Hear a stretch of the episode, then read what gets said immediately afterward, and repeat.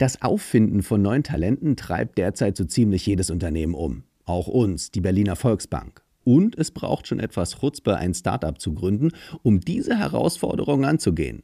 Aber Dr. Annika Mutius und Dr. Larissa Leitner wollen den HR-Markt mit ihrem Unternehmen Empion revolutionieren. Ihre These, die allermeisten Themen, die Arbeitnehmer und Arbeitgeber beschäftigen, sind letztendlich kulturelle Themen. Ihre Lösung, ein auf Unternehmenskultur und Werte trainierte KI-Plattform für ein automatisiertes Matching von Kandidat und Unternehmen. Wie das funktioniert, was Unternehmen tun können, um sich mit ihren Werten auseinanderzusetzen und was das alles mit Doppelhaushälften zu tun hat, erfahrt ihr jetzt. Los geht's. Willkommen beim Podcast der Berliner Volksbank. Hier geht es um das, was die Metropole am Laufen hält. Um euch.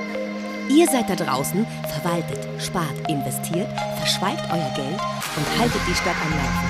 Für uns seid ihr die Geldhelden dieser Metropole. Das ist der Podcast, in dem ihr zu Wort kommt. Goldelse. Geldgeschichten aus der Hauptstadt. Ich bin Larissa, ich bin eine der beiden Gründerinnen von äh, Empion. Und ich habe Empion zusammen mit Annika gegründet im Dezember 2021. Was wir bei Empion machen, ist Individualität ins Recruiting zu bringen. Das heißt, äh, wir ersetzen einen klassischen Headhunter mit Technologie und automatisieren ähm, somit Headhunting. Das heißt, was auch so ein bisschen unser, unser Merkmal ist, ist, dass wir Talente nicht nur auf Basis von Fähigkeiten und ihrem Lebenslauf, sondern eben auch auf Basis von ihren Werten und kulturellen Präferenzen. Kulturell meine ich immer Unternehmenskultur, eben matchen und zusammenbringen. Und diese Methode und diese Technologie haben Annika und ich eben zusammen in unserer Promotion entwickelt. Genau. Und daraus haben wir dann unser Unternehmen gemacht. Ihr seid beide noch sehr junge Gründerinnen, wenn man das so sagen darf. Naja. Oh doch, euch gibt es jetzt schon, ihr, ihr, seid noch junge Unternehmerinnen. Ja. ihr habt sehr früh promoviert, äh, beide Doktortitel. Wie kommt man darauf äh, zu sagen, ich revolutioniere den Recruiting-Markt? Ist ja schon erstmal ungewöhnlich. Ja, also ähm, Annika hat ja in Mathematik promoviert, das heißt, Annika hat den ganzen Algorithmus äh, zu unserer Methode geschrieben und ich habe halt zum ganzen Thema Unternehmenskultur promoviert, weil mich einfach total fasziniert hat, wie Unternehmenskultur eigentlich unterschiedlich ist von unterschiedlichen Typen sozusagen. Das habe ich eben in meiner Doktorarbeit ähm, analysiert und darauf eben auf Basis von diesen ganzen Sachen, die ich herausgefunden habe, eben gemeinsam mit Annika dann diese Methode entwickelt. Und was wir dann einfach gemacht haben, ist, dass wir uns einmal den, ähm, den Jobmarkt angeschaut haben. Und wir haben dann einfach festgestellt, dass man auf der einen Seite Unternehmen hat, die super gerne auch ihre Kultur zeigen würden, aber nicht wissen wie. Und auf der anderen Seite hat man Talente, die eigentlich so die Top-Job-Zufriedenheitsfaktoren sind kultureller Natur, aber der Jobmarkt bildet das eigentlich überhaupt nicht ab. Ich höre so ein bisschen raus, dass es so ein deutsches Phänomen auch ist. Ja. Ihr, ihr habt ja auch Erfahrungen im angelsächsischen Raum ja. gesammelt, wo wo das ja eigentlich auch sehr bekannt ist, ne? so Google und so weiter, ne? die ja. ja so mit ihren Rutschen und so ihre Kultur genau. ja regelrecht zelebrieren. Ja, ja. Das ist ja ein richtiges PR-Tool. Warum, warum ist das in Deutschland anders? Ich glaube, da gibt es nicht so eine klare Antwort ähm, darauf. Ich glaube, die USA sind uns immer nicht immer, aber teilweise einen Schritt voraus und auch bei dem ganzen Thema Unternehmenskultur sind sie uns einfach einen, einen Schritt voraus und diese ganzen tollen Startups, die haben dieses ganze Thema Kultur äh, total geprägt. Und ich habe das Gefühl, das kommt immer mehr auch nach Deutschland, vor allem auch, weil Arbeitnehmende das immer auch mehr wollen und auch immer mehr verlangen sozusagen. Das heißt aber nicht, dass nur, dass jedes Unternehmen eine Kultur haben muss wie Google, weil das passt ja auch einfach nicht zu jedem Unternehmen.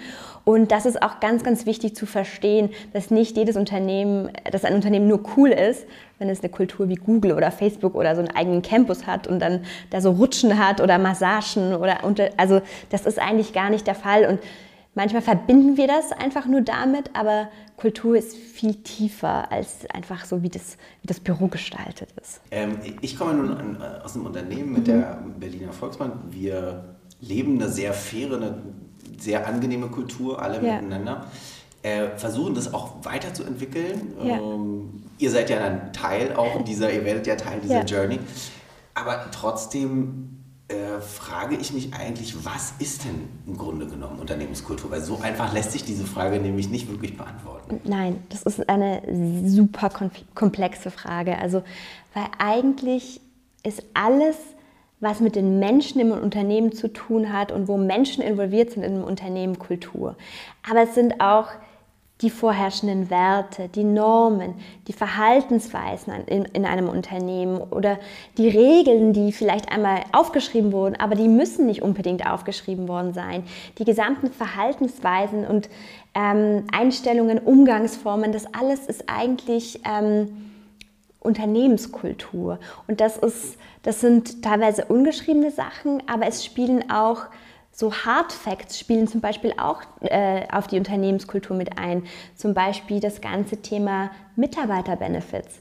Äh, anhand der Mitarbeiterbenefits kann ich auch viel von der, ähm, von der Kultur in einem Unternehmen ablesen. Oder das ganze Thema zum Beispiel, was noch ein wichtiges Thema ist, das ganze Thema Flexibilität, Remote Work. Das sagt ja auch viel über eine Unternehmenskultur aus.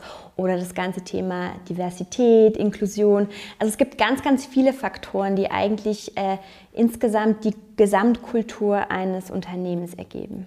Was ist das für ein Startup, wo, wo, man, wo man seine Mitarbeiter alle noch kennt? Mhm. Eine Sache.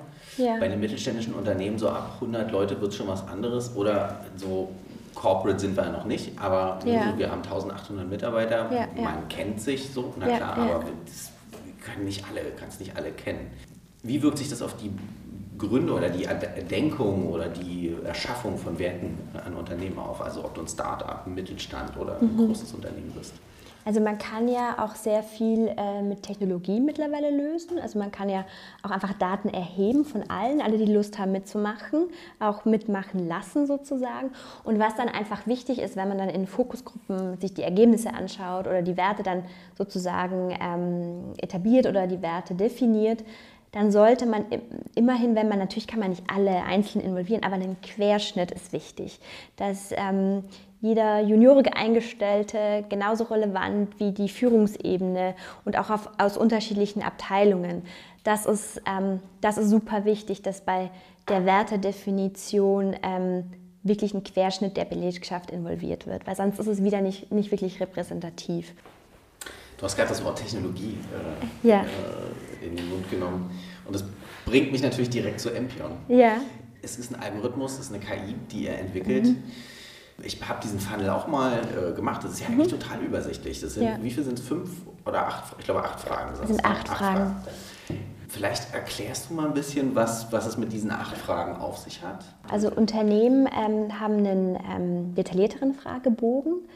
Das sind sozusagen immer unsere acht Säulen. Die stehen dann immer für zum Beispiel für das ganze Thema Leadership oder New Work. Das sind unterschiedliche acht Säulen. Und Unternehmen ähm, haben einmal diese Kulturanalyse aus Sicht für die Mitarbeitenden. Und das sind sozusagen dann andere Fragen als für das Management, weil es ist super, super wichtig, eine Kultur zu definieren, indem wir beide Sichtweisen auch betrachten. Darauf basierend können wir natürlich super viele Daten auch ableiten und können einerseits natürlich dem Unternehmen äh, Feedback geben wo man dran arbeiten kann, wo man sich verbessern kann, wo man ähm, diese Differenzen eben verringern könnte und wie. Auf Basis von diesen gesamten Daten berechnen wir einmal einen Kulturtypen. Es gibt 20 unterschiedliche Kulturtypen und ähm, bei uns, dadurch, dass unsere Methode, unsere Technologie auf acht Säulen beruht, haben wir so Häusertypen gewählt. Und dann kriegt jedes Unternehmen ähm, einen Kulturtypen zugeordnet. Ähm, das musst du mit den, mit den Häusertypen äh, erklären. Das heißt, wenn ich jetzt so ganz äh, Stino 9 to 5 an meinem Tisch sitzen will, meine Ruhe haben will, bin ich der Typ Doppelhaushälfte. äh, ja, so kann man es sagen, aber wir haben keinen Typen Doppelhaushälfte, aber wir haben unterschiedliche Typen. Wir haben zum Beispiel einmal den Kulturtyp Hausboot weil man sehr flexibel ist und sehr beweglich bleiben möchte. Oder ähm, wir haben so den Kulturtyp Van, das ist sehr familiär, kommt so ein bisschen aus dem Hippie-Lifestyle. Und, und, äh, oder wir haben den Kulturtyp Penthouse, wo zum Beispiel sehr viel Ehrgeiz und äh, vielleicht auch das Finanzielle sehr wichtig ist. Also haben wir einfach diese Labels verwendet, um die unterschiedlichen Unternehmen zu beschreiben. Welcher Haustyp bist du? Wir sind äh, Kulturtyp Van. Eine familiäre Organisation, auch sehr, ein sehr freundschaftlicher Umgang miteinander und trotzdem noch dieses, diese Beweglichkeit und die Geschwindigkeit und die Schnelligkeit sozusagen zu kombinieren. Eine letzte Frage habe ich noch. Ja. Da musst du jetzt durch. Ja, okay. ähm, beschreib mal die Kultur der Berliner Volksbank, so wie du das äh, bis jetzt wahrgenommen hast. Also ich hatte jetzt erst zwei, drei Gespräche mit der Berliner Volksbank. Und was ich total schön fand, ist, dass es ein sehr freundlicher, auch schon freundschaftlicher Umgang, selbst mit uns als Dienstleister sozusagen, war immer positiv, immer gute Stimmung in den, in den Terminen und das fand ich total toll. Kann man eigentlich auch über alle Volksbanken sagen, mit denen ich bisher in Kontakt war. Immer sehr freundliche, sympathische Menschen, um das wirklich zu sagen. Aber das ist so mein erster Eindruck. Ja. Ich bin ja auch noch recht neu da und bin, bin auch immer ganz fasziniert. Ich habe noch in keinem Unternehmen gearbeitet, wo mir so viele Leute gesagt haben, die zehn Jahre plus ja. äh, da, da sind. Und das sagt ja auch schon was ja. aus.